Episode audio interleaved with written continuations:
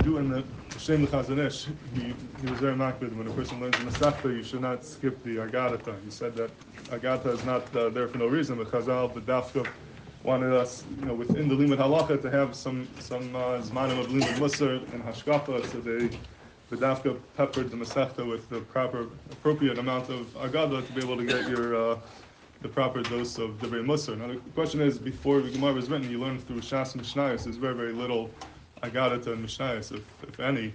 So at that point in time, how, how are people supposed to get those different Musar that, that the, you know, the Bali HaGemara felt that we should get?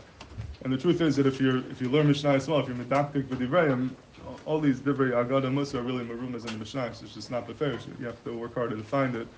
And sometimes we're able to see it lahadya. Sometimes the Gemara actually is medayik from the Mishnah, and, and, it's very fascinating to see how how Rebbe was meramis to these inyanim and alluded to them, even the Seich Divrei Allah in the Mishnah. So just one such example is the the Mishnah in Shabbos in the beginning of the 18th parak. It says.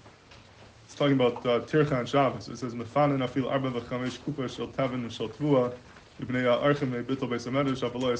So if you have a you have a room and you need the space in the room because you're having guests or you need people are you're having a shear and you need people to be able to sit in the base medrash, you're allowed to move these uh, boxes of tavin or tvua, even though it's seemingly a tircha, but they weren't geyser when it's for archem or for bittul beis but not if it's an eitzer, if it, you're doing it in a way that is more commercial, then, then you're not allowed to do it. So the, the lashon of the Mishnah is whether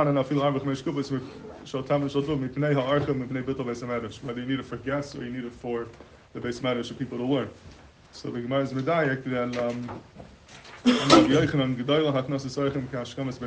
you see from here that Achnasis is equivalent to going to learn. Because the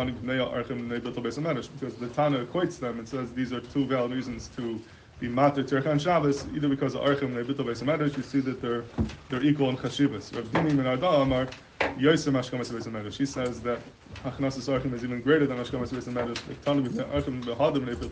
because the the Seder is first Mipnei Archim and then Beis Hamedrash. You see that Hachnasis Archim is even greater than going to the Beis Hamedrash to learn. And from this, we, we learn the Halach of Sukkah from that one one word in the Mishnah the Rebbe put in, that Hachnasis Archim is greater than Bittul Beis Hamedrash, and we mentioned when we were doing the Avos Chesed, the Chofetz Chaim learned some here uh, halacha lamaisa that the person is on his way to uh, on the way to learn, on the way to night seder, and the guy needs a place to sleep.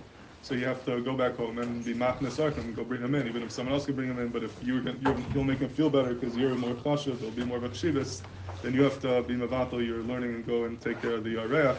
That's the godless of Achanasas Arkham and it shows the chashivas of, of the yid that as great as learning is and going to Beis Medrash to learn, but to be mechaber yid when he needs covered is even greater according to one man And uh, you know, as we mentioned, the selam elokim of a yid and the uh, cover that he deserves. That's a halacha that one could learn from the the diak in one word in the over here.